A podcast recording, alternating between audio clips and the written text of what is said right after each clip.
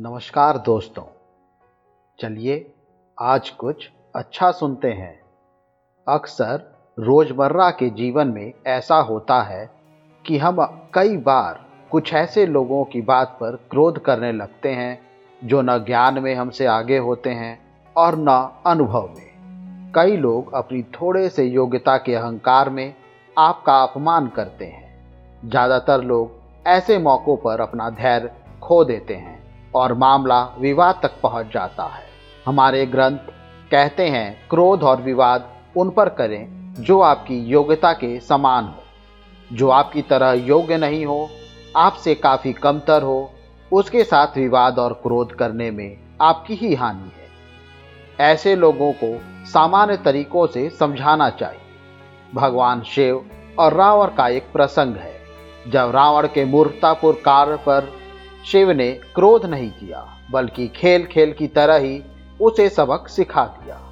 एक प्रसिद्ध कथा है, रावण और भगवान शिव की कई पौराणिक मान्यताओं ने रावण को शिव का सबसे श्रेष्ठ भक्त बताया है। रावण ने शिव को अपना ईष्ट और गुरु दोनों माना था। एक दिन रावण के मन में आया कि मैं सोने की लंका में रहता हूँ और मेरे आराध्य शिव कैलाश पर्वत पर क्यों न भगवान शिव को भी लंका में लाया जाए? ये सोचकर रावण कैलाश पर्वत की ओर निकल पड़ा। वो कई तरह के विचारों में डूबा हुआ कैलाश पर्वत की तलहटी पे पहुँचा।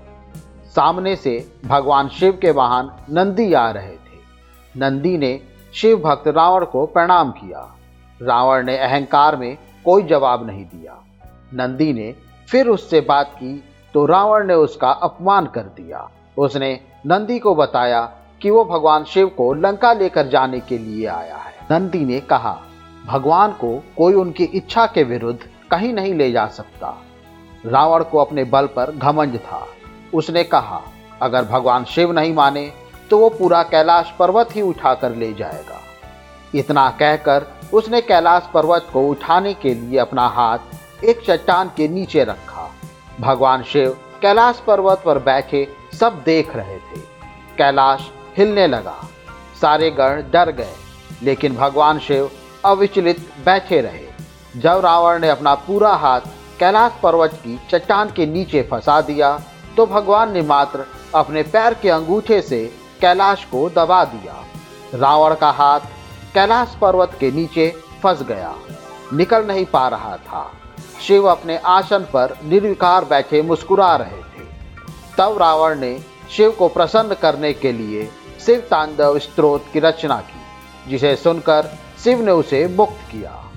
योग्यता होने पर भी असफलता का कारण बन सकता है अहंकार। मुझे उम्मीद है ये कहानी आपको ज़रूर पसंद आई होगी। ऐसी ही और कहानी सुनने के लिए हमारे चैनल को लाइक, सब्सक्राइब करते रहें। और इसे ज़्यादा से ज़्यादा शेयर करें। तब तक के लिए धन्यवाद।